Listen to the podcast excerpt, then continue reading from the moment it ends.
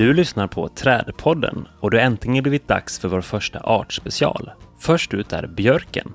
Så spetsa musöronen och stryk ut barken för nu blir det fullt fokus på riksträdet björken. Det här är Trädpodden, en podd om relationen mellan människan och träden.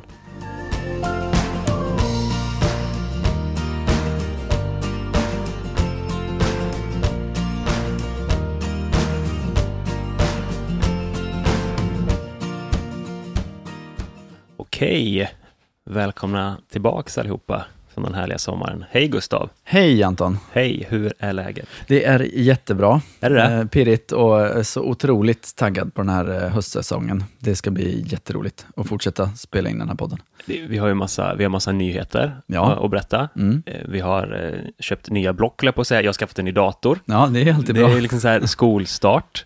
Eh, Penna, papper, slå in böcker och grejer. Mm. Man får lite vibb där ju. Ja, det ju, verkligen. Det är ju superhärligt. Ehm, vi har varit eh, hyfsat dåliga på att vara aktiva i sociala medier den här sommaren. Eh, Mm. och ändå har vi fått lite feedback. Vi har faktiskt bett om det. Eh, vi ställde lite frågor här för någon vecka sedan och då eh, fick vi just mer artspecialer, kom Mm. det önskemål om. Ja, Eh, det kan varit så att någon syftar lite på att eh, exotavsnittet var lite schysst. mm. Så att man vill att, våra lyssnare vill att vi ska öppna böckerna och stoppa ner näsan så långt ner det bara går. Och det, det är vi peppade på, att vi får den feedbacken. absolut.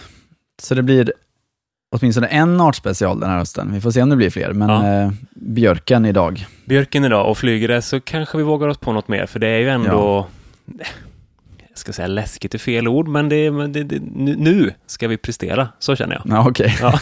Hur känner du? Jo, jo, men så är det väl. Eh, alltså, vi är väl eh, experter på ett sätt, men ingen kan ju allt. Och, eh, Och ingen kommer någonsin att kunna allt. Nej, och det finns jättemånga människor och säkert lyssnare där ute som kan mycket mer än du och jag. Mm. Eh, men vi har samlat på oss fakta och hoppas att alla som lyssnar, oavsett kunskapsnivå eller växtkännedomnivå, ska lära sig någonting nytt idag. Mm, exakt, exakt. Precis. Men det börjar gå mot lite sensommar, vi börjar nosa lite på hösten. Vi är ju Ja. igång nu, så det är ju ett höstbevis om något. Ja, verkligen. Eh, hur har din sommar varit, Gustav? Den har varit jättebra. Eh, jag pratade om att jag hade klimatångest efter den här eh, Karibienresan. Ja, just så det. eh, det blev en svemester i alla fall. Ja, skönt. Jag har bilat runt i diverse sommarstugor, så jag har varit i, ja, på ostkusten och i Värmland. Och, och spelat in en eh, sommarspecial, gjorde ju du. Ja, precis. Eh, alla lyssnare ute, jag tar tacksamt emot feedback. Jag har liksom inte hört någonting. Eh, jag vet att det var väldigt, det var, det var en skum idé och lite, lite flummig, men, men det var ändå roligt att göra. Det var roligt att hitta en plats som är så pass öde att jag, jag går ju faktiskt ut i skogen, lägger min ganska dyra mick eh, där och Mm. går därifrån. Ja. För att jag kan inte sitta bredvid och vara tyst i, Nej. i ja, 45 minuter som det nu blev. Ehm, men eh, ja, det var, det, var, det var härligt. Och sen så skulle jag provlyssna på det och då somnade jag. Så Ja. jag kände ändå, ja men det blev nog ganska, någon kanske har nytta av det här. Ja, Mm. precis. Ja, men det var kul. Du, du ringde verkligen upp mig och sa, nu har jag provlyssnat, jag somnar efter en Mm, kvart. Ja, jag räknade faktiskt dina steg lite sådär, när du gick iväg, och det Mm. var ändå nästan uppåt 20 Ja. talet steg som man hör. Så du måste, man måste verkligen gå därifrån om man ska göra den här grejen. ja, ja den var, det var ganska långt bort. Ja. Och sen så spelade jag in tidigt, tidigt på morgonen innan någon annan hade vaknat också. För Ja. eh, eh, Jag, jag gav mig på samma, samma sak utanför min dörr, men eh, Mm. jag glömde snacka med eh, grannen som började tidigt. Eh, han med traktorn Ja. från avsnitt fem. Mm. Eh, så att, eh, Jag har faktiskt fått lite frågor om det kring avsnitt fem. ja, Folk tror att du, du eller jag sitter och kör bilen på tomgång. Ja. Eh, det är inte så, nej. nej det är det inte. Men eh, det var nog något form av riksrekord i varmkörning av traktor. Mm. Så, men, hur ser naturen ut då? Hur ser träden ut efter den här sommaren? Jag tycker att det är väldigt mycket frukt mm, och det tog ju höra samman med att det var väldigt mycket blommor i våras. ja, ja, och det är Eh. mycket olika fruktkroppar, både högt och lågt och Ja. kors och tvärs. Och det, vi har ju barrträd som knäcks av för mycket kottar. Liksom. Det, det ser man inte varje dag. Nej, och jag var tvungen, att, jag var tvungen att rädda min eh, aronia-buske i veckan. Mm. Den var låg ner, Mm. så mycket eh, frukter hade den, eller Ja. mycket bär hade den. Eh, och även då diskussionen vi hade innan om eh, rönnen. Mm. Den har ju verkligen fortsatt att få väldigt mycket, Ja. mycket bär sett till eh, så pass mycket blomning som den hade. Och då ska det bli en jättekall vinter enligt bondepraktikan. Eller hur det nu var. Hur Mm. det nu var. Eh, ja, jag kan nog släppa den Ja. vid det här laget. Ja. Jag har även fått två mejl om eh, eh, med frågor på eh, foton tagna på, på ett träd, på stam, på, på kvistar och på habitus Mm. eh, med frågan vad, vad är det här för träd? Okej, Två stycken Ja. eh, till, till min jobbmail. Ja. Eh, och det är bok och många känner inte igen boken när de får så mycket ja det är klart. eh, bokollon, heter det va? Ja, precis. Mm, ja. Då ser det plötsligt väldigt eh, lite exotiskt ut nästan. Ja, eller att han ser som att han är torr. Mm. kronan är så gles eh, och och det är ju som sagt en reaktion att han tror att nu är det så varmt så jag måste Mm. sätta så mycket bokollon så det bara går. Och då gör han det eh, istället för att eh, fokusera på att utveckla blad. Mm. Mm. Men vi har ju i alla fall haft lite mer regn än förra sommaren. tack men och lov. Verkligen. Augusti verkar bli, eh, se ut att bli dyngblöt Ja, om man jämför med normalt. I alla fall eh, uppåt mitt håll. ja, här nere är det nog mer. Eh, Normalt. Ja, normalt till lite torrare än normalt. Men Ja. det är eh, fortfarande, ja, vi har förra sommaren i bagaget här. Ja. Sommaren 2018 som var ju extremt torr. Så att eh, allt i jämförelse med den känns mycket bättre. Ja, ja. Jag, jag var eh, en sväng vid Alnarpsparken för ett tag sedan och bara svängde förbi och stack in näsan. Mm. Eh, och jag såg en del ganska stora väletablerade lövträd som står i, i gynnad parkmark Mm. som hade haft det jobbigt förut och nu får de kämpa. Eh, en Coryllus colurna, super, super fin, Mm. Som hade rejält med dieback och jag tror att kanske 30-40 procent eh, alltså av den höjden på kronan hade Mm. gått ner. Ja. Såg väldigt tråkigt ut. Ja. Det, ehm, Nej, det är ju så. Nu, nu, nu får vi facit, vilka träd som pallade förra sommaren. mm, Jag la upp en snabbbild på min Instagram om eh, eh, av en bokar som jag fotade eh, så här års, förra sommaren. ja. Eh, där de var, några av dem var knallbruna, liksom, helt och hållet. Eh, inte ett grönt blad på. Och de ser faktiskt ganska bra ut nu. Så att eh, de är nog lite likt björken, att de kan liksom släppa Ja. sina blad. Eh, och de är ju ganska närbesläktade också, betulase. just det. att, eh, ja, precis. Det, det kanske hör ihop. Ja, jajamän. Vad har du, eh, har du planterat något än då? I trädgården? Har du tryckt ner något någonstans? Ja, jag har eh, tryckt ner en Sorbus pseudobaconiensis. Helt sjukt svårt namn att säga. Ja. Vad, är, Eh, vad är det? Säg det på svenska. Eh, ja du, en ungersk eh, oxelhybrid Okej. skulle jag väl enklast uttala det. Ja. Hur är det med dig då? Har du planterat något träd i sommar? Mm, det har jag gjort. Jag har ehm, äntligen, äntligen, äntligen har jag sparat och sparat och sparat. Så jag har tagit hem en grävmaskin. Wow, Ja, det var väldigt roligt. Eh, fått ordning på diverse olika delar. alla Och, landskapsingenjörers våta dröm att ha en egen grävmaskin Ja. i trädgården. eh, framförallt få peka. Ja, du hade en grävmaskinist också. Yes. Det var en så pass stor Ja, nej, nej. grävmaskin liksom. Annars hade liksom alla pengar rykt Mm. ändå för att det har tagit åtta gånger så lång tid. Ja. Eh, och då kunde det följa lite träd som åkte ner i backen efter den. Eh, jag har bland annat satt ner ett tulpanträd Mm. På gränsen till det här som eh, växttortyr som man utför på SLU Alnarp som Ja. var lite nyheter för några veckor sedan. Nej, men det, det, det är gränsfall på zonen jag vet och den står och tycker att vinden är lite elak mot den. Mm. Men eh, ja, jag hoppas och ska jobba mycket med läkar. Apropå tulpanträd så har de ju aldrig blommat som de har gjort nu denna sommaren förut eh, i Sverige, vad jag vet. Alltså det, det har varit fantastisk blomning och som har hållit i sig liksom i fyra, fem veckor den här blomningen. Det är Ja. ju helt otroligt. Ja, det är häftigt. En, Mm. På tal om reaktioner då på kanske föregående år. Ja, precis. Jag har också satt en eh, Pordomi-poppel. Den är jag sjukt pepp på. Mm. Eh, kom över den som kanske, hur hög var den då? 25 centimeter och nu är den uppåt en 70-80. Vad heter den på latin? Populus Pordomi Okej, heter den. Så det, ja, det berätta mer. Jag kan inte den alls. Nej, det, jag kan inte så mycket heller. Nej. En kollega som är hortonom Mm. som kommer över saker. Fixar häftiga grejer. Ja, Mm. precis. Ehm, så den ska bli, ja, jag ska lägga upp en bild på den. Den är också väldigt, väldigt snygg bladsättning. Eh, bladen kommer så har de en, som en röd undersida Mm. eh, och sen också lite ner på skälken. Ehm, så den är jag pepp på. Sen lite egen förökade, eller ja, förökade från ekollon, eh, treåriga ekplantor. Ja. Komma ut eh, och Frökälla. Frökälla Holmens gård. Mm, härligt. Ja, det är kul. Ehm, och sen också en eh, frökälla på en sorbustodong, som Mm. är frökälla från de som står utanför Botan i Göteborg. Ah, Så det är det. alltså de första dodongerna som, nu ska jag tappa namnet, ehm, Tor Nitzelius. tack, Tony Celius tog hit. Ja. Eh, så det är liksom the real deal. Ja, det är Ehm, fett. Ja, så den är jag pepp på. Ehm, jag fick ju ett sms med en jätteledsen smiley från dig. Ja, just det. Ja, exakt. Säger jag och skrattar. Ja, men Ja. det är inte så roligt. Nej, det var inte kul. Eh, lite sådär, det kommer snart och nu kom den. Eh, vi har tyvärr konstaterat att almsjukan eh, har kommit till Borås. Vi har varit förskonade. Var, Helt otroligt. kan man Eh, säga. För att väldigt, de allra flesta städerna i samma zon har ju fått Ja. almsjukan. Liksom. Ja. Västerås, alla är döda. Eh, Ja. Ja, Stockholm är hårt drabbade och Mm. så. Men, Ja. Mm. Exakt.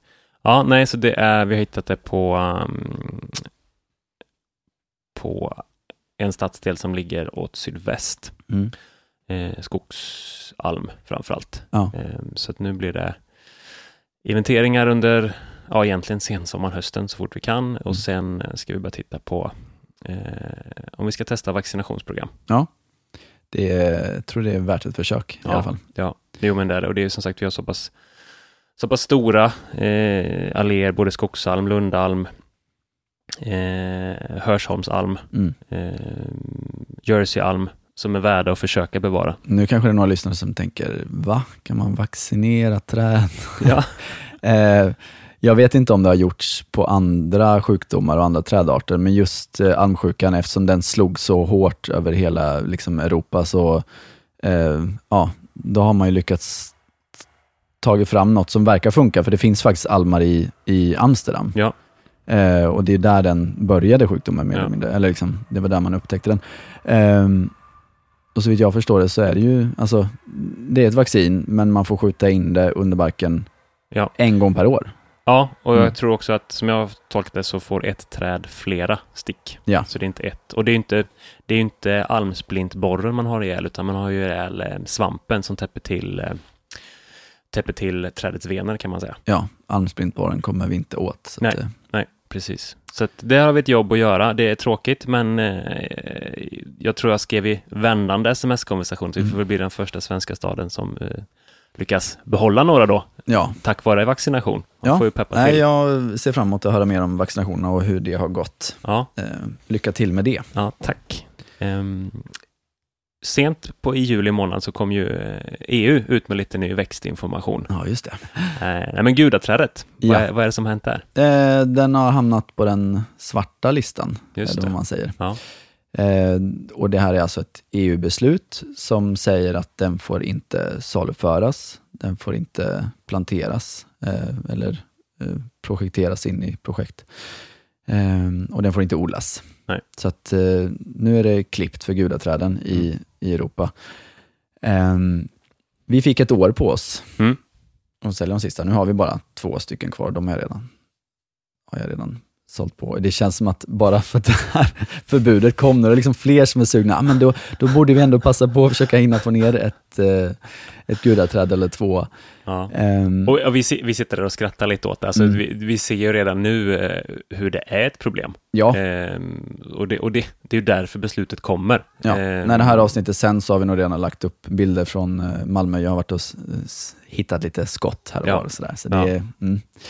Eh, gudaträd sprids ju både via frön och rotskott. Eh, men det är framförallt frösättningen som är eh, trilsk, för att den, de flyger en ganska bra bit bort och det Mm. räcker att de Ja, de kan gro i princip vad som helst, så det är inte sällan att man ser dem liksom i kilen mellan gatan och huskroppen, att det är där de växer och så vidare.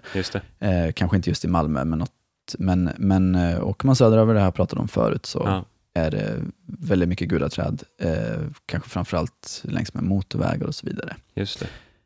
Eh, Mm. Nej, men alltså det, det, det är ett rätt beslut att ta. Ja. Eh, det Sen om den ska utrotas, det vet jag inte och det blir ju ett jäkla jobb ja, det, kan jag säga. det är good luck. Eh, ja, precis. Ja.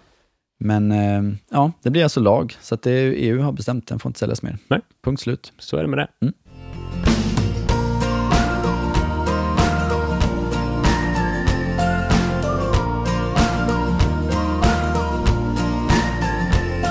Vi har ju kämpat på med den här podden och tycker att det är jättekul. Mm. Det tar en del tid att få till det. Eh, och eh, vi får mycket hjälp av folk som ja, Magnus då, som vi har nämnt i varje avsnitt, som Mm. mastrar Ja. åt oss. Och, eh, Ljudtekniker i standby. Precis, han har inte fått en spänn än, så vi Nej. vill börja göra rätt för oss. Ja, Eh, och vi exakt. behöver dessutom köpa in lite utrustning, litteratur och kanske betala för en och annan resa. Mm. Mm. Så vi har fått in tre stycken samarbetspartners Mm. för den här höstsäsongen. Precis, så det har varit ett mål när vi startat. Eh, Vi, vi kör en säsong och så får vi se vart vi landar. Och så vill vi liksom, ska vi köra på så måste vi växla upp, annars så skulle Mm. vi få slänga det på komposten. Så nu får ni höra kasinojinglar här, nonstop. eh, en gång var 50 minut kommer in en, en eh, i- nätkasinojingel. Non-stoppable tree casino. Nej, skämt åsido, det är ju eh, företag som, som eh, är aktiva i branschen och som vi tycker passar vår profil och eh, de tycker att vi passar deras profil. Ja, precis. Trädpodden vill tacka vår sponsor Mareld Landskapsarkitekter. Nordens främsta landskapsarkitektkontor och förstahandsval för kunder med högsta ambition vad gäller gestaltad livsmiljö. Är du nyfiken på Marelds många olika tjänster och projekt? Gå in på mareldlandskap.se.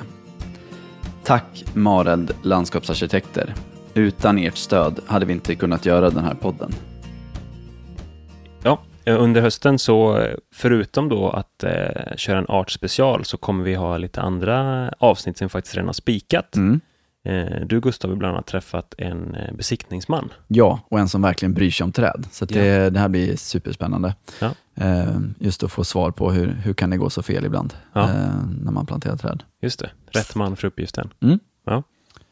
Och jag har varit och snackat med en eh, trädkonsult och pratar vad träd som är fullstora och står på sin plats är värda. Alltså vi pratar inte plantskoleträd, utan vi pratar träd som etablerar och fullstora. Vad, vilket pris har de på sin krona? Ja, jag längtar till före det här. Det Mm. blir mycket juridik antar jag. Det kommer det bli, men eh, det är ändå ett väldigt viktigt och hett ämne faktiskt. Så det, det är intressant och det, är, ja, precis som du säger, man snubblar lätt på juridiken. Mm. Sen ska vi träffa en eh, klättrande arborist också, Ja, Mm. det ska bli riktigt, riktigt kul. verkligen. Det är något som jag har en sån här, ja, det är kanske det man skulle ha gjort, men eh, nej, nu, nu är det. Men eh, ja, jag är väldigt intresserad av arboristyrket. Ja. Eh, det ska bli kul att höra mer om det. Absolut. Nej, men det, är, det är lätt att imponera som arborist. Ja. Så det ska bli kul att få den biten.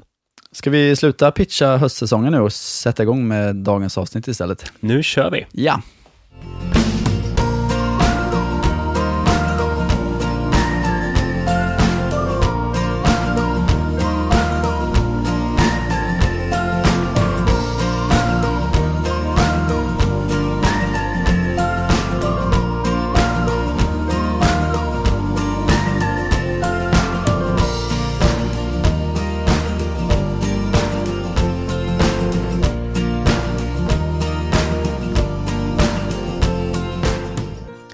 Familjen Betulase. En såväl för våra skogar som parker viktig grupp bland hängeväxterna är björkfamiljen, som systematiskt brukar uppdelas i två underfamiljer. Betulase och Corulase. Till den förstnämnda föras de bägge släkterna Betula och Alnus, det vill säga björk respektive al, i vidsträckt bemärkelse. Och till den sistnämnda underfamiljen räknas släkterna Coryllus, Oystra och Carpinus. Hassel, humlebok och avenbok. Botaniska utmärkanden för samtliga av dessa är att det är sambyggare, det vill säga de kan bilda han och honblommor på samma träd samt vidare att de om sensommaren och hösten utbildar frukthängen för betula och kotteliknande fruktsamlingar för alnus. Innehållande små, ofta vingade nötfrukter. Hos Corylus, Oystra och Carpinus däremot är nötfrukterna vilka mot vegetationssäsongens slut bildas i knippen eller hängen. Omgivna av gröna högblad, så kallade svepen. Hos Carpinus och vissa hasselarter är sålunda denna högbladsbildning öppen och omsluter frukten såsom skål och hos Oystra och ett fåtal hasselarter hopvuxen och omsluter frukten helt. Nu snackar vi. Mm. Ja, men det är underbart att lyssna på boken om träd. Alltså det, det, det är prosa. Ja, eh, högläsning är, är som det är, men det, vi vill ändå börja det här avsnittet med just eh, Tor Nitzelius förklaring från 1956 Mm. i, i boken om träd. Eh, där han just går rakt ner och eh, dissekerar familjen Betulace, där björk ingår. Ja, precis.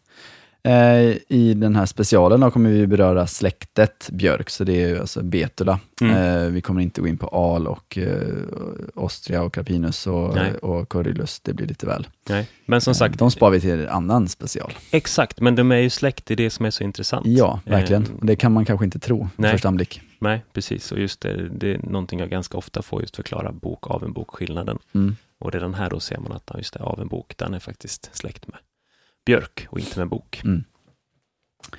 Eh, bra. Varför säger vi björk då? Kanske Mm. man undrar. Ja, Då precis. kan jag läsa lite ur Allan Gunnarssons Träden och människan. Ehm, I fornsvenskan så kallades björken för björk. Och på, ja du skrattar. Ja, men det är bra. Jag har övat på mitt fornnordiska uttal. Eh, på forngermanska, betr, som betyder ljus. Och det i sin tur är ju besläktat med bjärt på svenska och är genom det ursprungliga indoeuropeiska ordet berg, som betyder lysa, släkt med tyskans birke och engelskans birch. Eh, så att, kort sammanfattat, björk betyder ljus, bjärt, lysande. Ja. Ja. Eh, Och vi kan se det bakåt, alltså fornnordiskt sett, mm. så betyder björk just det. Och det är ju faktiskt ett väldigt bra förklarande ord för vad just björken vill ha. Ja, Den är ju extremt sugen på ljus. ja Ge mig, ge mig, ge mig ljus. Jag skiter i vart du planterar mig. Jag struntar i vart rötterna är, Mm. bara jag får ljus. Precis. Och samtidigt så är ju den här ljusa stammen är ju en, en överlevnadstaktik för att klara de här eh, extremt eh, soliga platserna. Ja, alltså det, precis. den vill ju svalka ner sig. Ja, Och inte minst om vintern, när, alltså vårvintern, när det blir extrema eh, solreflektioner på, på snön, så, så hjälper det till att hålla den sval, för det är ju fortfarande fruset i backen och den, ja, den behöver hålla sig sval. Ja, så den har en strategi för att alltså inte finnas i skuggan av någonting annat. Nej, precis. Eh, de, största, de flesta eh, arterna ska jag säga. Och det är ju då, eh, det vi försöker beskriva här, det är ju att björken är alltså pionjär. Mm. Ja, precis.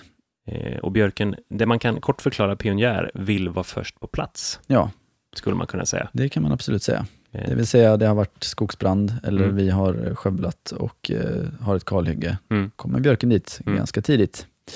Det finns några, det kommer vi komma in på, semi-pionjära eh, björkarter också, Mm. som vill eh, komma fram i lite skugga. Eh, men som sagt, björken är generellt sett en pionjärart. Mm. Och det gör ju också att i och med att den är så starkt pionjär, så har den inte heller speciellt lång livslängd. Nej, Eh, jag räknar med att sätter vi en björk i en stadsmiljö så har den en livslängd på någonstans 70 år. Mm. Eh, man brukar säga att ute i ett så att säga, fullgott växtsystem i en skog eller naturmark så kan en björk leva uppåt 80, 90, 100 år kanske. Mm. Men eh, stadens eh, stress på björken, som det ändå blir i en stadsmiljö, gör att den inte kan bli så pass långlivad. nej. Hur är då björken som eh, stadsträd? Mm. Om jag är lite krass så är jag inte så pigg på att använda den faktiskt. Nej, alltså här nere i söder så används den ju knappt som stadsträd. Nej. Det är i park och, och i landskapsplanteringar. Eh, liksom. Ja. Ehm, och det handlar ju om att här blir det otroligt torrt och hett och Mm. det pallar den inte riktigt. Det, det, det kommer ju ingen leverans från en, eh, en, eh, en stor björk som har stått lite torrt. Det Nej. ser ut som en risbuske. Precis, och de flesta har ju sett det någon gång, att när det är en väldigt torr sommar så de första träden som reagerar är ju björken och den Mm. får gula blad väldigt snabbt och eh, tappar dem väldigt snabbt. Just det. Eh, men det i sin tur är ju en, en överlevnadsstrategi för björken, att den, den kan känna att, nej okej, nu blev det för torrt. Istället för att jag ska stå och, och halvdö här och förlora Mm. grenar, så jag tappar alla bladen på en gång, så Mm. kör vi på nytt nästa år igen Mm. eh, och provar. Det kommer att bli ett bättre år. Så tänker den, tror jag. Och ja, det i sin tur är ju en, det är en ganska effektiv överlevnadstaktik, men väldigt tråkigt i stadsmiljö om man har en allé och alla tappar sina blad. Precis. Är björken, eh, är björken släkt med våran kung? Dags att vända blad. Kängan kom. Mm. Kung Carl Gustav Bertolase. Mm. Nej, jag gillar eh, kungafamiljen. Okej. Mm. Bra, då har vi det förtydligat. Ja. Ehm, Nej, men också det att är lite det som vi var inne på, alltså leveransen är inte så god och jag vet att du har pratat om det lite innan Gustav, eh, någon form av överhärdighet. mm, ja, precis. Ehm, Vad innebär det? Kan du försöka förklara det? ja, kan jag det? Det innebär väl att eh, de kan inte hantera en så pass lång eh, tillväxtsäsong som vi har nere, vilket resulterar i, i liksom väldigt glesa, risiga träd helt enkelt. Ja, just det. Precis. Eh, De vill ha det svalare, de vill ha det fuktigare och de vill ha en kortare tillväxtsäsong. Ja. Eh, nu ska jag inte liksom sitta och måla upp att det inte går att använda björk. Det, det är skitsnack. Men eh, det finns ju massa olika frökällor och just på vårtbjörken där så har vi ju frökälla Julita, som, alltså av de svenska frökällorna, som lämpar sig i landets södra delar. Jag kan tänka ungefär Gävle och söderut. Mm. Eh, och sen så har vi frökälla Finland som härstammar från Savolaxi i Finland och den lämpar sig norr om Gävle helt enkelt. Ja, just. Eh, då, då levererar de bättre Ja. helt enkelt. Är båda, både Julita och Finland eh, e-plantor? Mm, Nej, Julita är en e-planta. Eh, Finland har inte kvalificerat sig som det än, men jag tror att den snart kommer listas som e-planta. Okej, ja. Mm. Schysst. Eh, sjukdomsbild då? Eh, I och med att björken är en eh, inhemsk art, inhemsk Mm. art, eh, så tror jag många med mig är lite oroliga för att eh, vi vill inte ha en sjukdom på den också, likt askskottsjukan eller almsjukan. Nej, precis. Eh, hur ser det ut där? Ja, nej men eh, det ser väl inte jätteallvarligt ut Nej, i alla fall. nej, Nej. precis. Eh, vi har de här eh, häxkvastarna Ja. som bara går på, eh, på glasbjörken, Mm. alltså Betelöpubescens. Ja. Ehm, Precis, det ser ut som att eh, helt plötsligt har ett, en individ blivit eh, värd för eh, 40 000 fågelbon. ja, Ungefär. lite så. Riktiga eh, hurven, om man ska prata lite dialekt. Ja. om man vill, eh, eh, om man vill eh, vad ska man säga, ta en genväg i växtkännedomen så Mm. kan man ju leta efter väx, äh, häxkvastar för att känna igen en, eh, en glasbjörk. Precis, eh, för det är faktiskt ärlighetens namn lite klurigt att Mm. se skillnad på glasbjörk och vårtbjörk. Vi kommer komma in på det sen. Ja, Men precis som du säger, det är lurigt att ta genvägar när man ska Mm. lära sig trädsorter, men det Ja. var en man kunde göra. Vart finns det häxkvast och vart finns det inte? Eh, björkrost är också en annan typ av sjukdom. ja Kommer den på är, bladen, eller? Den är ju vanlig i plantskolor, alltså där man verkligen stressar växterna. De Mm. får massa näring, massa vatten, har alla eh, förutsättningar. Okej, Stress kanske är fel ord att välja, men, men de ska växa så fort som möjligt liksom. Mm. och stå väldigt tätt, väldigt många individer, i, Ja. unga individer. Då drabbas de lätt av det. ser den ut som eh, päronrost? Alltså är det rost på blad? Ja, på Ja. undersidan. Det är ganska tydligt. Det är liksom små, ska man säga, ja, orangea eh, Ja. prickar, väldigt tätt Ja. på undersidan av bladet. Ja, det får, vi får lösa en bild på det, men som du säger i plantskola och då är det inte så att ska du gå och köpa en björk i en plantskola så kanske det inte är så att de saluförs den dagen, utan då plockar man undan de som är skadade av björkrost. Ja, precis. Har man stora problem med det hemma Mm. så är det ju så att den värdväxlar med lärk. Aha, Eh, okej. Så att eh, den, den bor på lärken men attackerar björken kan man säga. Eh, Så att eh, har man mycket lärk och björk så löper du såklart en, en, en större risk. Men, men eh, det är ju det är precis som många andra sådana Ja. sjukdomar. Det är kanske inget som tar död på träden, utan Nej. det, det bara gör att det ser tråkigt ut. Ja. En reflektion där, var intressant ändå att han eh, växlar med lärk, för jag tänker på päronrost som växlar med en. Mm. Eh, då finns det ju, den är ju säsongsbunden, så den går ju från päronträdet eh, på hösten, Mm. flyttar in på enen Mm. eh, och så flyttar tillbaka till päronet på våren igen. Men Eh, lärken tappar lärken- sina barr. Ja, Ja, hur funkar det? ja. Eh, insändare, tack. Ja, det är Eller- ju superintressant. Maila oss, förklara här. Och är det säsongsbundet? Ja, precis. En annan sjukdomsbild som eh, jag råkar ut för att diskutera ganska ofta eh, med medborgare, det är sprängtickan eller chaga. Ja, just det. Eh, och den var ju riktigt på tapeten för en fyra fem år sedan. Alla antroposofers favorit. Eller hur?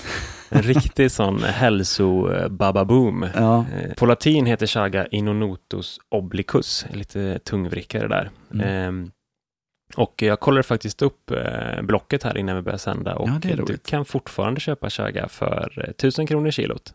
Åh herregud. Så Mm. eh, de är still going strong. Och om du vill ha den mald så kostar den lite mer, då går den upp mot en eh, 13-1400. Vad ska den hjälpa mot då? Allt såklart. Allt, tutti, Ja. dunderkuren. Ja, det, jag såg faktiskt en eh, rejäl sån eh, chaga på eh, en eh, vårtbjörk här i närheten där jag bor. Ja. Eh, fast i liksom, eh, ja precis bredvid järnvägen, eh, Ja. ganska centralt inne i stan. Eh, så att det var en sån som man liksom, ja, jag var Mm. nog inte den enda som hade sett den. Nej, Och så plötsligt en dag så var det verkligen saftigt jävla sågat i den där. ja, Eh, vips. Ja, precis. Och grejen är att det är ju inte helt oproblematiskt för den björken. Alltså det blir ju en jättesnittyta. Ja, det är det. Det är dessutom olagligt. Ja, Eh, så, där ser man. Så chaga får du inte plocka som en kantarell, Nej. utan eh, den ägs faktiskt av markägaren, Mm. lustigt nog. Ehm, så att, eh, det får man faktiskt tänka på, att ska du ut och plocka chaga så får du göra det på dina egna träd, Ja, inget annat. eller gå till apoteket och köp något receptbelagt Ja. istället. Precis, Mm. varför inte? Och jag ska säga en sak till. Ehm, det sprängtickan då gör, alltså vilken konsekvens får den här för sin, sin värld, sitt Mm. värdträd? Jo, det är just det att eh, där den går in eh, i stammen eh, så får du som en, det ser nästan ut som en tvärsgående, 45 grader in i stammen, Ja. tvärsgående röta. Så får du en eh, lite blåsig höst, eller en vind helt enkelt från fel håll, så riskerar trädet att blåsa av. Där ser man. Så det är, vi sparar inte speciellt många björkar med stora sprängtickor på sig. Björken är ju väldigt viktig för alltså, den svenska floran. Mm. Eh, det, ja, det behöver man kanske inte komma med några siffror på, men jag har i alla fall läst till mig att 68 procent av svensk lövskog Ja. utgörs av björk. Ja. Sen är det klart att lövskog kanske eh, står för mm, Ja, det inte är, så många procent av Nej. den svenska skogen, men, eh, men eh, av lövskogen så består 68 procent av björk, så det är ett väldigt viktigt trädslag. Ja, men det är det. Och det, den siffran visar ju ändå oavsett hur viktig den är med tanke på det moderna skogsbruket är ju som det är. Ja, Eh, och där är det ju eh, förutsatt att det ofta är granskog. mm, Mm. precis. Men det ska också sägas att granen, för att den ska trivas och eh, kunna etablera sig på nya platser så är den nästintill beroende av en skyddande skärm. Mm. Och där är ju björken ypperlig, så det finns ju en symbios, inte symbios är fel ord, men det finns ju en samverkan. Ja, man använder väl dem, använder väl dem som amträd också, Ja, Björkarna. Ja, funktionen är ju tydlig i alla fall. ja.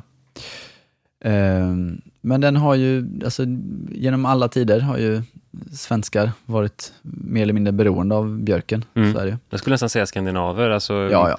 Man tänker ju väldigt mycket på, på Finland. ja. Eh, dels finns det väldigt många vybilder över eh, finska djupa tjärnar, sjöar och eh, björkstammar. Och bastun. Ja, inte minst bastupiskningen. Har Just du provat det någon gång? Nej. Oh, det har jag. Jag har ändå bott på Åland ett år. Jag var i, det var ju dock i Ryssland, Okej. i en liten dacha ute i skogen. Eh, och eh, en äldre man som eh, hade satt igång sin bastu och eh, vi hoppar in där. Mm. Helt vansinnigt varmt, alltså så varmt så att man tror att det här är, det är skadligt. Liksom. Ja. Och eh, direkt mer eller mindre säger han bara, så lägg dig ner eh, på mage. Ja, jag gör, det. Fram kommer risen. Ja, Du sa inte emot liksom? Det var, Nej, fanns det var, det var inte läge för nej, det. Nej. Eh, fick råstryk, gjorde svinont. sen säger han, vänd dig om.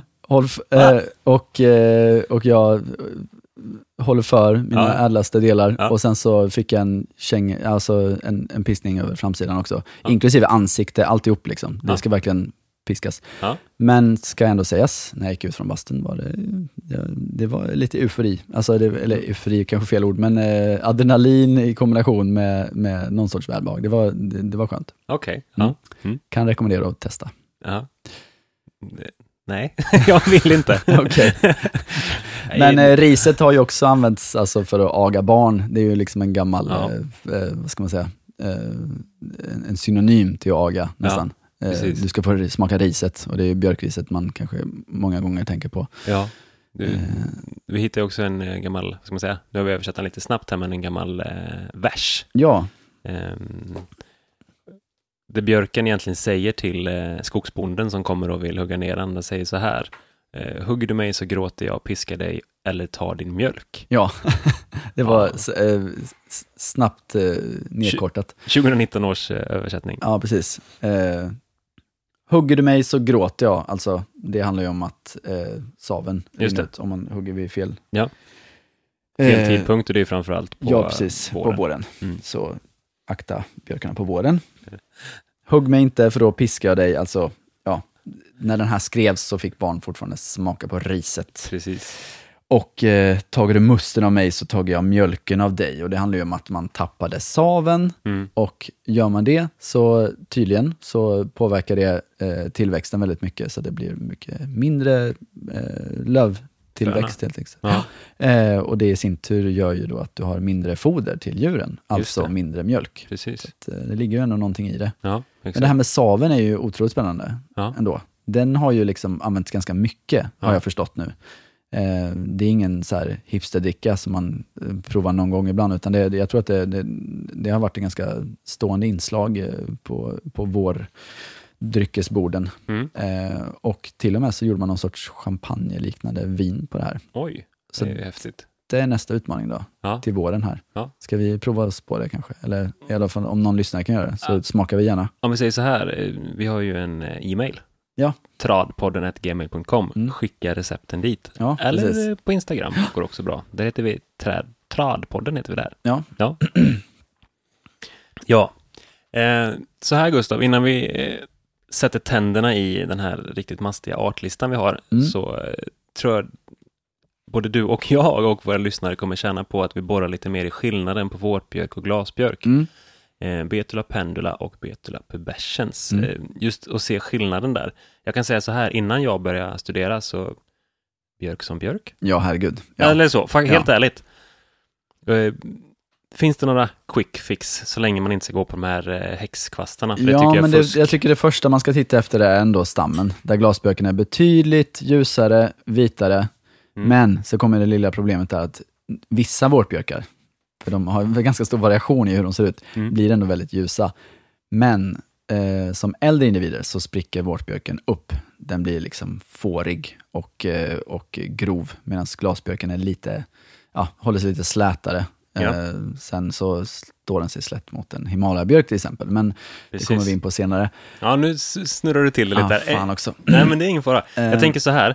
Eh, just glasbjörk, alltså tänk dig, jag tycker man kan se en glans i en glasbjörksstam på Ja. ett helt annat sätt. Alltså den släta ytan, Mm, hela vägen ner Ja. stammen möter rot. Mm. Men vårtbjörken tenderar liksom att få det där som du säger sprickiga, svarta. Mm. Det vita blir svart och fårigt. Sen har vi eh, en annan ganska enkel sak att Mm. se, som man kan använda även vintertid, är att eh, eh, vårtbjörkens årskott är ju vårtiga, alltså det, känn på dem, de är knottriga och lite liksom sträva, Just det. eh, medan glasbjörkens årskott, de är ludna och lena. Right. Så det är också, och sommartid kan man ändå se skillnad på bladen, eh, men det är lättast om man har två jämföra bredvid varandra. Just men, det. eh. Vårtbjörken är ju dubbelt sågtandad, alltså den har sågtänder som i sin tur har små sågtänder. Mm. Mellan Eh, vikarna liksom som finns tänder Ja, igen. precis. Och glasbjörken har bara sågtänder, Ja. som inte har sågtänder på sig. Nej. Men den är ju rätt så bra. Ja, den är ja. bra. Mm, Ja. Verkligen. Snyggt. Det där är liksom första nyckeln eh, till att se skillnad på björk i eh, landskapet. Ja, precis. Trädpodden tackar vår sponsor Bara Mineraler. Ett innovativt företag som utvecklar och säljer pimpstensbaserade substrat för trädplantering i stadsmiljöer och andra krävande platser. Pimpstenen gör att det livsnödvändiga vattnet och luften når ner till trädets rötter. Vill du spana in några lyckade trädplanteringar med Bara Mineraler substrat? Gå in på baramineraler.se. Tack Bara Mineraler. Utan ert stöd hade vi inte kunnat göra Trädpodden. då, då grottar vi ner oss i arterna. Yes. Hur många björkarter finns det? Ja, det är ju en riktigt klurig fråga. Ja. Eh, lite för att eh, litteraturen pekar till två olika håll, kan Ja. man säga. Eh, ena hållet är över 100 Mm. och det andra är ganska bestämt 44. Ja, okej. Ehm, det har framförallt att göra med naturliga kloner, alltså naturliga korsningar och naturhybridisering, Ja, eh, där man inte har Vissa har borrat mer i det och tyckt att man har hittat mer arter, Mm. eh, medan då vissa annan litteratur säger att nej, det här är grunderna. lite som min hybridoxel där ute då. Ja, men Mm. precis, exakt. Eh, vi kommer inte eh, snacka 100 arter, utan vi kommer gå in på, Inte heller 44. nej, Nej. det är faktiskt så, utan mer de vanliga arterna som du kan se i, i parker och naturmark och så har vi några guldkorn på slutet. Ja, precis. Men Eh. Betla pendula, Ja, Betula pendula, vårtbjörken, Mm. det är ju liksom ändå den vanligaste förekommande i, i städerna. hur hur ofta, eh, hur ofta får du förfrågningar på Betla pendula? Väldigt ofta. Ja. Ändå. Det är Men liksom, det- det... Det, Betla pendula är plantskolans eh, en och en halv liters grön mjölk. Är det så? Eh, nej, det är ju björkspirea. Men eh, Ja, men träd nu. ja, jo, men det, det absolut. Eh, jag skulle säga det är lite mer lönn möjligtvis. Ja, men okej. men eh, absolut, det sätts mycket björk. Ja. Eh, kanske framförallt liksom i vägprojekt. Just det. Eh, när man vill ha en väldigt lång allé så är det bra, för de är ganska billiga. Mm. ja. Och då köper kunden ren pendula? Eh, nej, i Sverige så föreskrivs ofta Frökälla Julita eller Frökälla Finland. Ja. Faktiskt. Det är vi väldigt eh, duktiga på att hålla oss och vilja ha våra svenska eller finska frökällor. Så det, Mm. det är ju jättepositivt för svensk plantskolenäring. Ja. Eh, det ger oss en fördel. Ja. Ehm, men vad ska jag säga mer om den vanliga vårtbjörken? Jo, att eh, uppe i norr så används den ju verkligen liksom som stadsträd. Ja, precis. Umeå, Luleå, Arvidsjaur. Det är liksom sjukt mycket björk. Ja. Eh, fun fact, jag fick se några siffror bara, att eh, man tänker Umeå är björkarnas stad. Mm.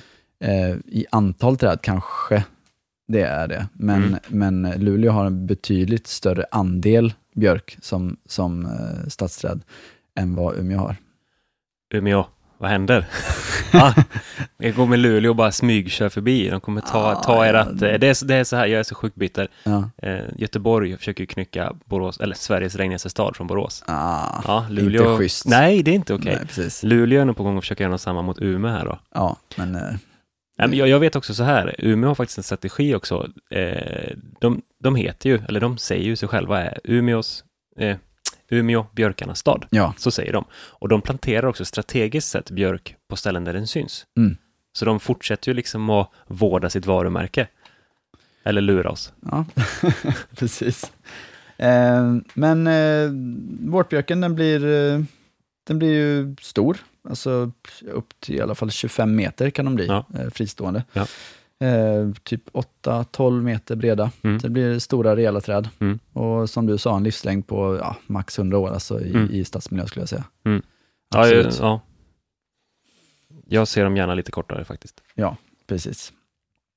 Ehm, men eh, ja, jag vet inte hur mycket mer vi ska säga. Det, det är den björken ni känner igen. Tänk Mm. på en björk, det är en vårtbjörk. Mm. Mm. Där har ni den. Punkt slut. Pang. Inom, eh, fortsätt då inom Betula pendula, vårt björk. Eh, vad finns det mer? Det finns lite mer ganska kända namnsorter där va? Ja, precis. Eh, vi har de här lite mer hängande. Just det. Eh, Betula pendula tristis. Mm. Eh, Trist. alltså, ja, precis. Nej, men eh, vårtbjörken har ju, alltså kallas ibland för hängbjörk, lite felaktigt. För hängbjörken är Mm. då en, en, ett, en sort, eh, Betula pendula tristis. Och den får betydligt mer hängande grenar och det märks kanske extra tydligt när det blåser. Då får man den här liksom slöjan som Mm. far runt. Eh, Just det. supervackra, tycker jag. Det är väldigt Och inte dekorativt. minst med, tänk med lite rimfrost på eller någonting. Mm. Det är verkligen Mm. urläckert. Jajamän. Sen eh, finns en till hängande björk Mm. som heter Betula pendula jungi. Just det. Ja. Mm. Eh, grejen är,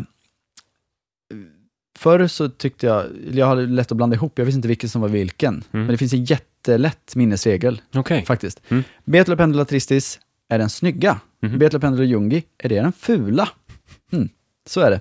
Det var jätteenkelt. Mycket enkelt, precis. Nej, men skämt åsido så är Betula pendula jungi eh, ser man ganska ofta i hemmaträdgårdar Mm. av en kanske lite märklig anledning ändå tycker jag. Mm. Eh, men anledningen är ofta för att de blir väldigt små. Alltså Ja. de, du, den växer inte på höjden överhuvudtaget. Nej. Eh, man köper en toppimpad, den kommer bara växa neråt, så, så kan du göra den här eh, karaktäristiska pottfrilla-klippningen och, och hålla. Eh, ja, Ja, nej, ja, nej. nej.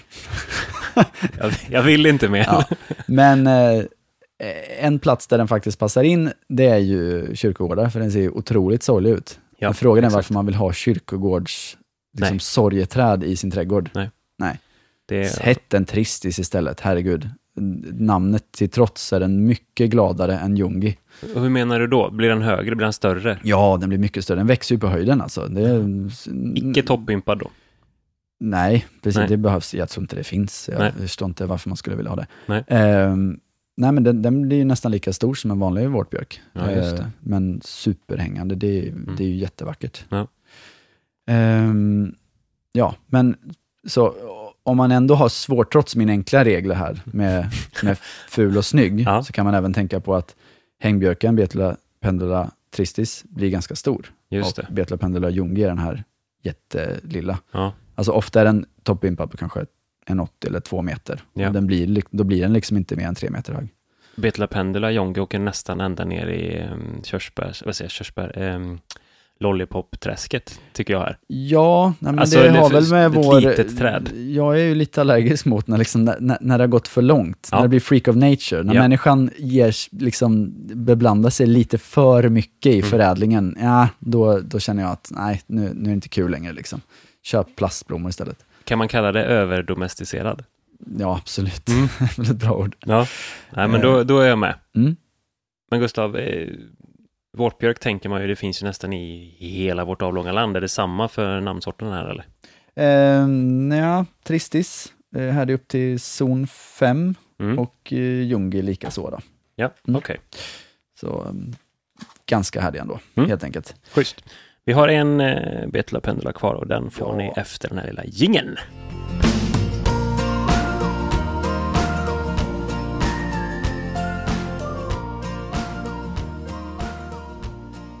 Jo, för den vakna lyssnaren så precis i intro till dagens avsnitt så nämnde jag ordet riksträd. Ja, Och det har vi ju kommit fram till nu.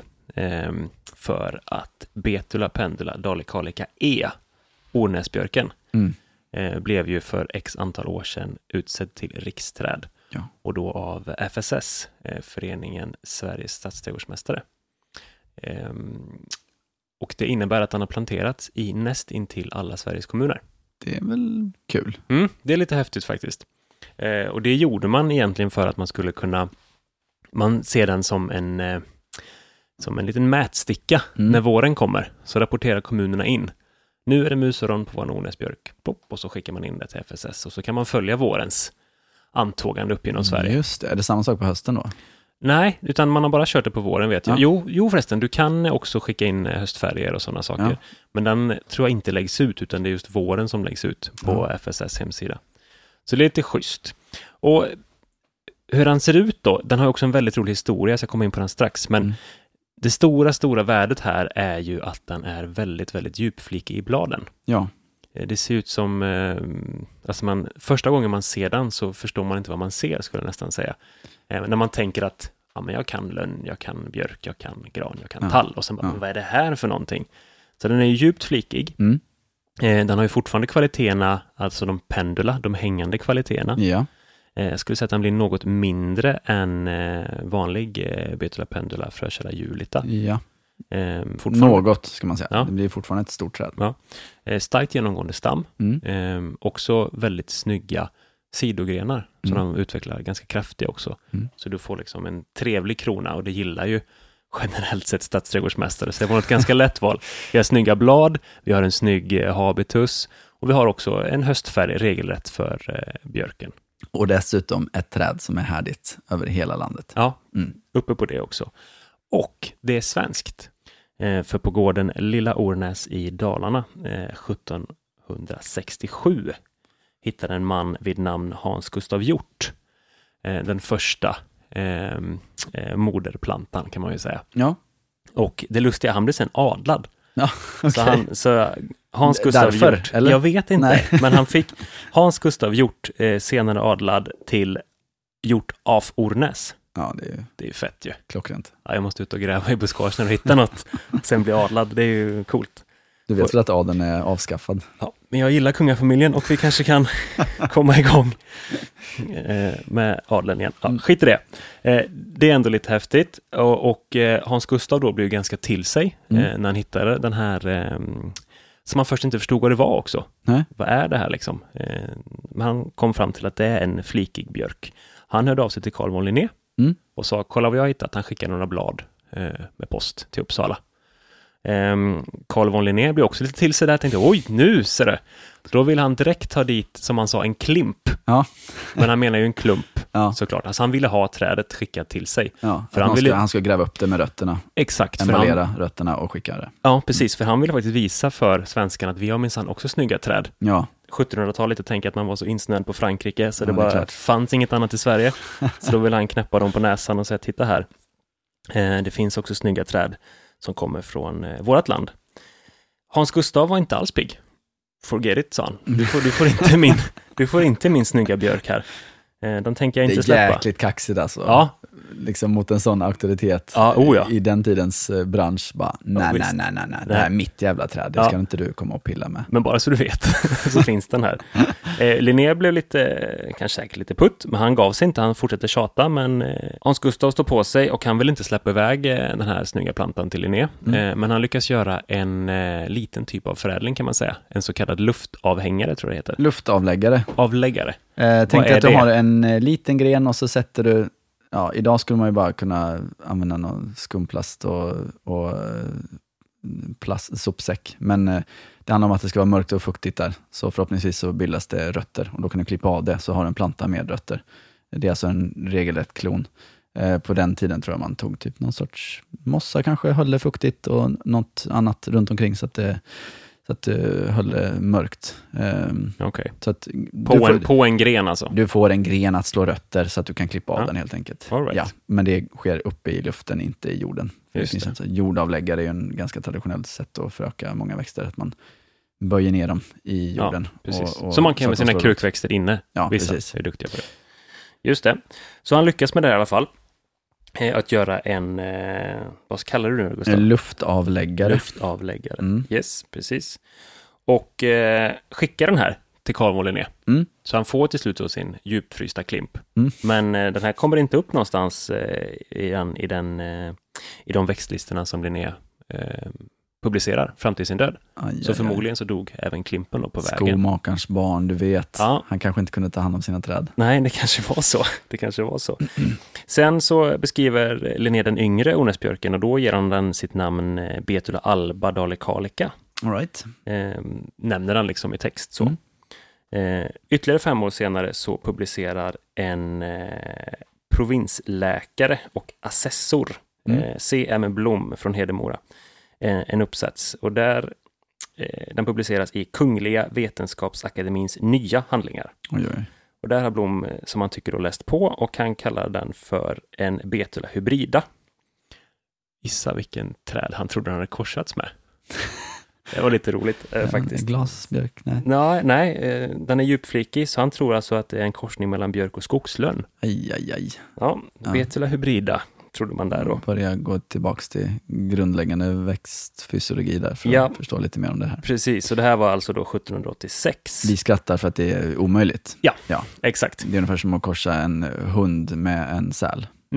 mer eller mindre. Eh, så det dröjde nästan 100 år till, 1878, eh, innan eh, man lyckades föröka björken från gården Lilla Ornäs. Och det här var direktör Erik Lindgren. Mm. Och han jobbade på ett så himla, faktiskt tjusigt ställe. Eh, experimentalfältet, en del av Kungliga Lantbruksakademin.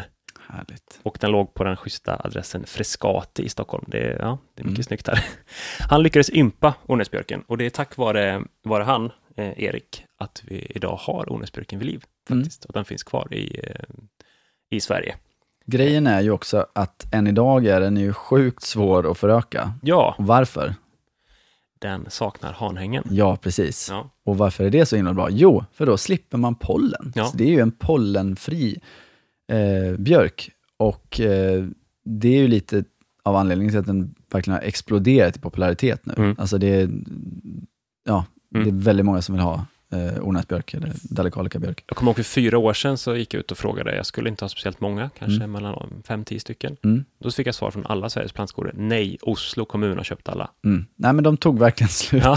Jaha. Eh, En sista grej där när vi är på 1800-talet och eh, harvar. Eh, han lyckades alltså rädda den här 1878 då, mm. eh, Erik Lindgren. Tio år senare, eh, 1887, så blåser faktiskt mordeträdet ner i Ah. Ornäs. no. Ja, så, och den enda... Vilken tur. Ja, och den Va? enda, det enda fotot eller beviset som finns på att den här stod just på den här gården är Mm. en norsk biolog Ja, som har tagit en bild av den. Så det var ju liksom ändå, den balanserade på en knivsägg här ja verkligen. eh, och att det också finns en så väldokumenterad historia kring den. Bara det gör ju att den är väldigt intressant att ha Det är superkul. Ja, Eh, grejen är ju också då att eh, det här har blivit en e-planta. Just det. Dalecarlica E, Betula Mm. pendula Dalecarlica E, eh, som det då, som ni har hört, råder ganska stor brist på i större storlekar. Och eh, danska, tyska, holländska plantskolor, de är alltid och kommer för alltid vara irriterade på vårt e-plantsystem, för Mm. vi kommer aldrig släppa in dem. Det är Nej. här, nej, nej, nej, det är vår grej. Mm. Eh, de vill också kunna sälja Dalecarlica. Så om man då föreskriver en Dalecarlica, men glömmer skriva E1, Mm, då plötsligt, då är det fritt fram liksom. just det. Eh, Vad säger LOU om det? Nej, det är inte, det är en annan podd. Ja. Hur som helst, eh, då, då kan holländarna, och tyskarna och danskarna leverera här. Men det vi lite slarvigt säger i svenska plantskolebranschen i alla fall, jag vet inte om jag har fullständiga belägg för det här, det är att då är det en Betula pendula crispa. Okej. Och det i sin tur är ju en flikbladig björk. Mm. Eh, men det är ju inte liksom samma proveniens, det är inte den här svenska klonen. Har han hanhängen? Ja, Ja. Precis, så det är det enklaste sättet att se skillnad på. Men Ornäsbjörken är alltså eh, verkligen iögonfallande, mycket, mycket flikig. Crispa Ja. är flikig, men ja, så att eh, håller man bladen bredvid varandra så ser man absolut ganska stor skillnad.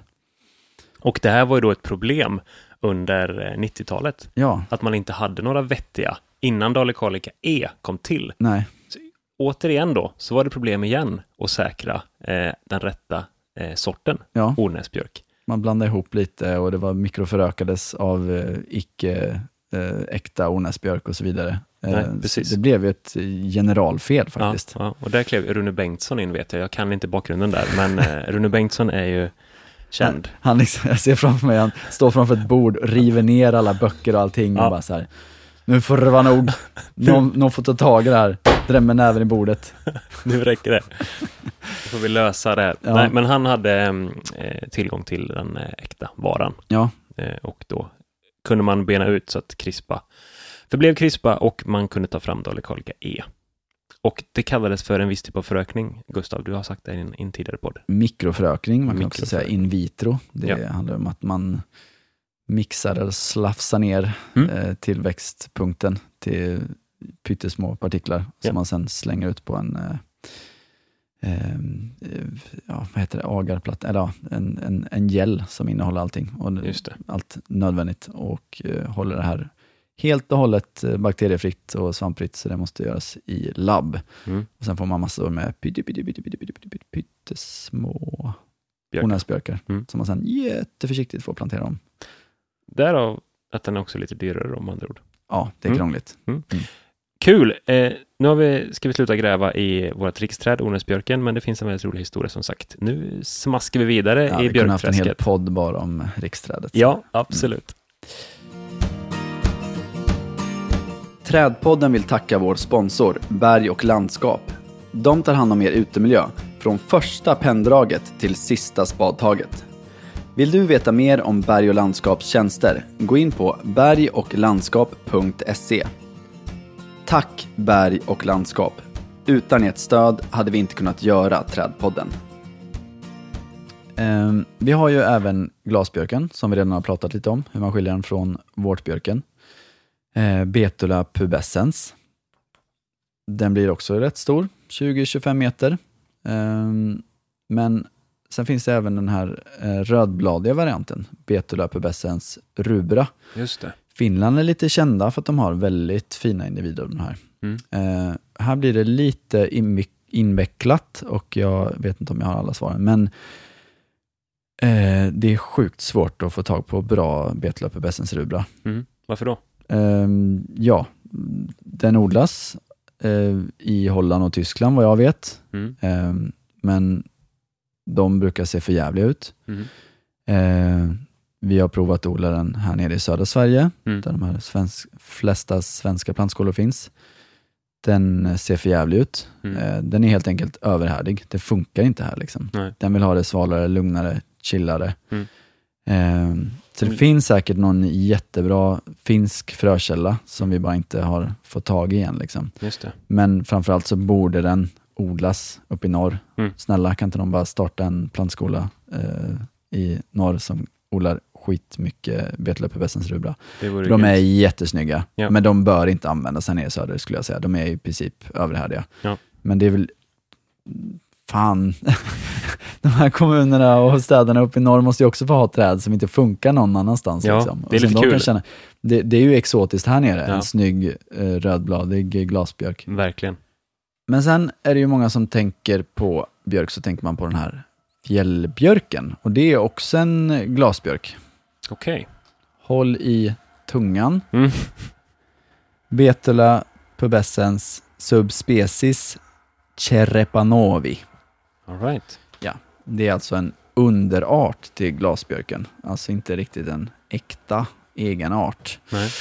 Eh, och eh, ja, jag ställer mig lite frågan, är, är det inte bara så att det är en glasbjörk som, som står uppe på ett fjäll Just och det det. är skittufft där liksom? Ja.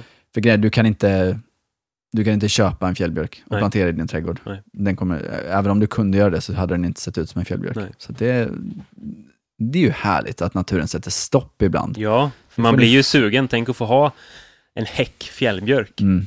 Nej, bara lägg av. Ja, Ja, jag vet. Men det hade varit på så det här liksom. Nej men det jag menar, naturen bara säger fuck off. Mm. Något ska jag fan få ha i fred liksom. Eh, så det är ju jätteskönt. Men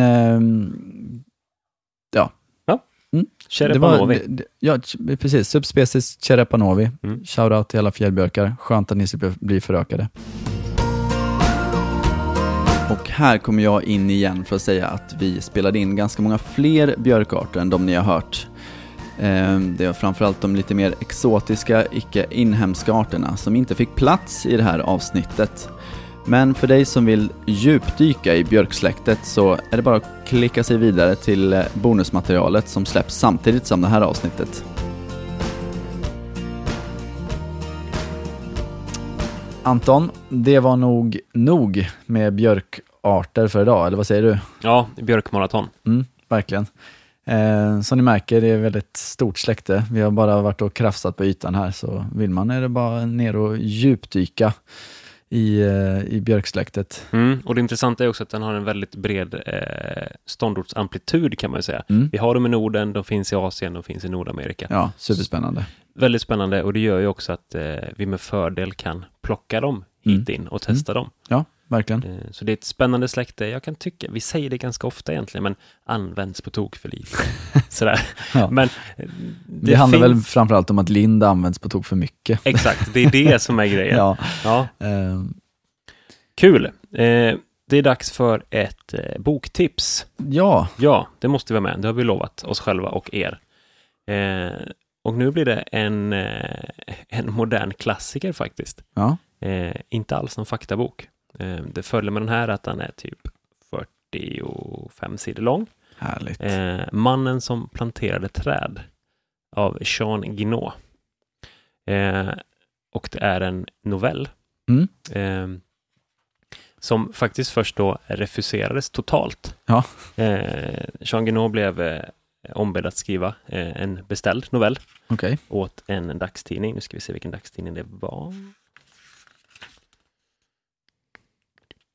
Medan eh, Anton bläddrar fram det så kan jag ändå säga, att också sorgligt nog så publicerades ju inte förrän efter hans död. Nej, precis. Ehm, så han skrev den, blev refuserad, dog. Mm. Sen så var det någon som hittade den här och tänkte Ja. att det här är ju skitbra och nu är det ju en bästsäljare. Liksom. Eh, mer eller mindre, eller i alla fall hans bäst säljande verk. Ja, precis. Nu hittar jag inte det. Nej. Men i alla fall. ehm, den, den, är väldigt, den passar väldigt bra in i våran tid. Mm. Ehm, jag ska inte spoila allt, men eh, den bygger på att... Svårt att eh, inte spoila när det bara är 45 sidor. Eller hur? Det är skitsvårt. Eh, så här, jag läste slutan på eh, 40 minuter. Mm. Jag bara, shit, det här är så rätt liksom. Eh, men det bygger på att eh, det är en, en herde som eh, tar sin egen tid att eh, återplantera träd. Mm. Och hela de, de fördelarna, de följderna det får. Eh, det är också en, läste någonstans på ett, eh, en recension om den. Eh, det var en person som skrev att jag har alltid ett x antal sådana här hemma för det är en perfekt gå bort-present. Ja, Den kostar inte det. många kronor och den är verkligen en eh, tankeställare. ja, men köp 10 stycken. Exakt. Mm. Skicka ner den i en sån här cellofanpåse med lite te och lite karameller och så ger du bort den där. Så fint. Ja, Perfekt. ja. Nej, men en väldigt trevlig bok och eh, det är ju inte fortfarande så. Det är ju så att det finns fortfarande lite värme kvar så ska du ligga i hängmattan någon helg till. Mm. Försök att lägga vantarna på den här. Eh, Mm. Mannen som planterade träd av Jean Guinot. Väcker lite tankar. Verkligen. Kul. Då var vi nog eh, färdiga för idag. Ja, Ja, det tycker jag. men eh, vi hörs ju om två veckor igen. Mm. Så, eh, vad heter det? Förtrösta ej. Nej, Trädpodden kommer snart tillbaks. exakt. Och vi ska steppa upp i sociala medier igen. Ja, blomma ut i höstfärger. ja, och vi tar ju tacksamt emot eh, era kommentarer, era frågor, DMa oss, skicka mejl, eh, allt möjligt. Mm, precis. Eh, fortsätt skicka lite bra, lite bra förslag på saker ni tycker att vi borde göra. Precis. Till sist Eh. vill jag komma med en liten eh, en uppmaning, skulle Mm. man kunna säga. Ja.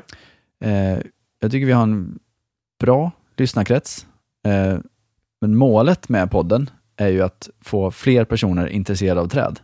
Exakt. Eh, hur når vi ut till dem? Ja. Eh, jo, förhoppningsvis, i alla fall till några, genom våra lyssnare. Ja. Jag vill ge en liten utmaning om att ni, eh, eh, ni ska pracka på podden på någon som inte överhuvudtaget är intresserad av träd. Eh, sen om de refuserar och säger att det här är skittråkig akademisk skit, så ja, fine, då tar jag den smällen. Men eh, det är värt ett försök. Ja, ja. Precis. Nej, men, ju- ja, exakt. För Jag det, tror att ni som lyssnar, precis som vi, vill få fler personer intresserade av träd. Och ni förstår nyttan i det också. Ja. Eh, att, att hela världen kommer må bättre om fler personer eh, lyfter på blicken och intresserar sig för träden. Exakt. Hjälp gärna någon som inte är trädfrälst Ja. att bli det. Ja, precis. Ja, Lycka till med det. Kul. Och eh, återkom gärna med hur det gick. Ja, det vill precis. jag höra om i alla fall. ja. En sista grej. Ja. En sista grej. Jag är lite, lite, lite besviken på en sak. Vadå? Jag har inte, få, jag har inte blivit överbevisad att, kl- att klot, eh, klotlönnen is the shit. Nej, var det ingen som skickade in en bra bild på en klotlön? Nej, nej, det var någon som sa att jo, men den har också sin plats, Mm. vet jag. Det var en kommentar. Men jag har Mm. inte sett någon visuell bild skickad. Ja, jag, jag vet ju där de står i Nyköping, där jag tycker de är rätt Ja. snygga. Jag får fixa fram. Men Mm. eh, om de ska kallas klot vet jag fan. De är mer någon sorts tefatslönnar, men de gör sin Ja. plats ändå. Ja. alltså, Än så länge känner jag att jag leder i den här lollipop-trädsdiskussionen. Ja, men det är väl härligt för dig att du känner ja, mår jag bra två veckor framöver. ja. Stort tack för att ni lyssnade. Stort tack allihopa, Tack till- jättekul. Tack till Magnus. Mm. Tack till Magnus som fixar jingelmusiken och masteringen helt Ja, enkelt. Flow Music i Malmö. Ha det bra, hej då! Hej då allihopa! Kling klong, klockan slår. Stig upp och plocka mossa Dagen lång och magen stång. Och lite mat i påsen. Aspen bad med mig. Läppa, läppa Linden bad mig vila Björken lovade min kvast vad kvällen skulle lida. Kärringkon, självkommen, du vilse upp i fjällen. Om jag inte hittar dig så får jag ris i själen. Aspen bar mig, läppa, läppa, linden bar mig lilla. Björken lovade min kvast när kvällen skulle lida.